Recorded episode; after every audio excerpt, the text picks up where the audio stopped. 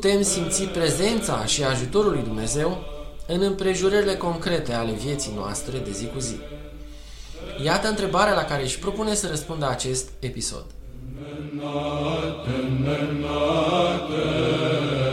Salut, sunt Inel Bogdan și îți urez bine ai venit la podcastul Pune Suflet. Aici vei găsi experiențe relevante și cuvinte de duh ale unor oameni care îți pot deschide perspective noi în viață sau în afaceri.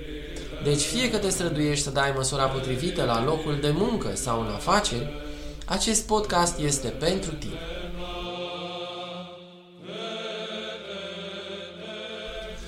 Cum putem simți prezența și lucrarea lui Dumnezeu în împrejurările particulare ale vieții noastre sau în îndeplinirea unor sarcini care ne pun adesea la grele încercări?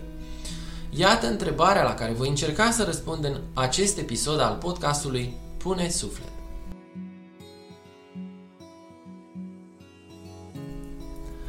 Ce înțelegem prin a simți ajutorul concret al lui Dumnezeu?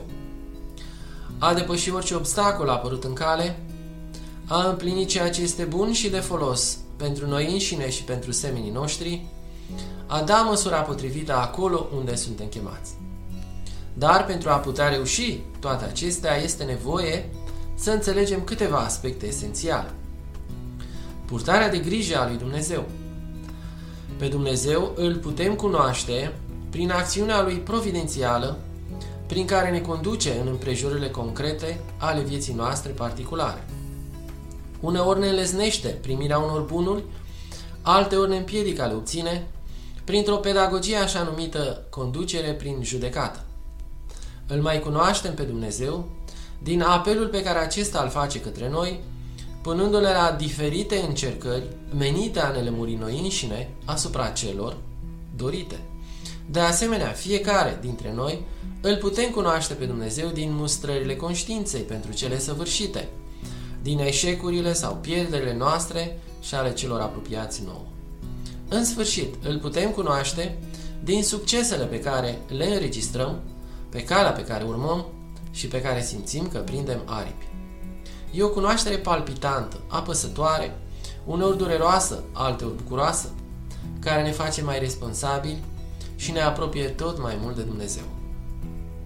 În această cunoaștere, îl vedem pe Dumnezeu într-o grijă specială față de noi și într-un raport intim cu fiecare dintre noi, stimulându-ne la împlinirea datoriilor față de familie, nație și întreaga lume din timpul și locul în care trăim.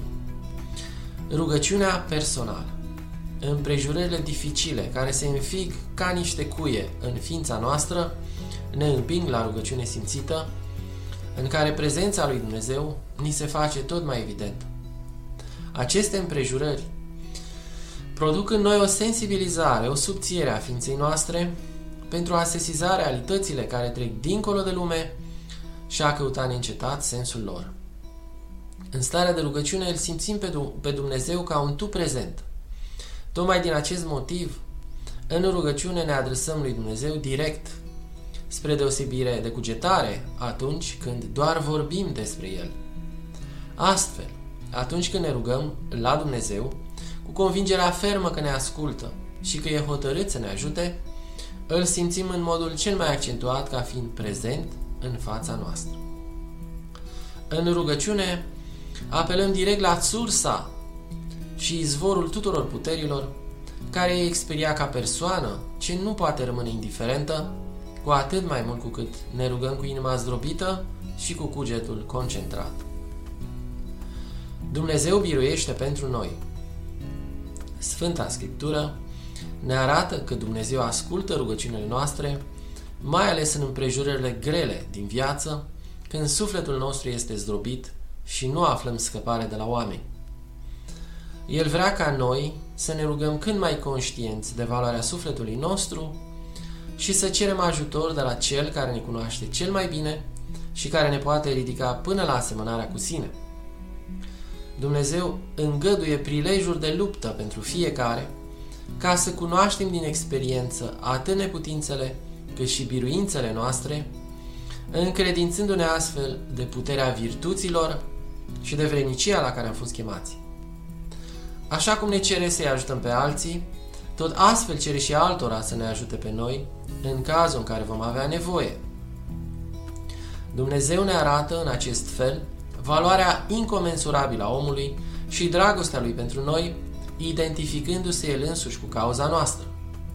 El dorește ca să biruim toate încercările împreună cu el și unii cu alții, dând astfel mărturia cea bună despre taina și măriția lui ca iubitor pe măsura iubirii noastre față de el și de semenii noștri. Dacă ai găsit ceva util în acest episod, aș aprecia mult un share, follow sau subscribe pentru canalul meu de podcast. De asemenea, un rate sau review din partea ta poate ajuta acest podcast să-ți ofere un conținut mai bun și să crească în listele platformelor de podcast.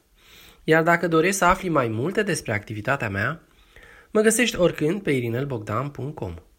Îți mulțumesc pentru atenția acordată și te aștept cu drag la episoadele următoare. Doamne ajută!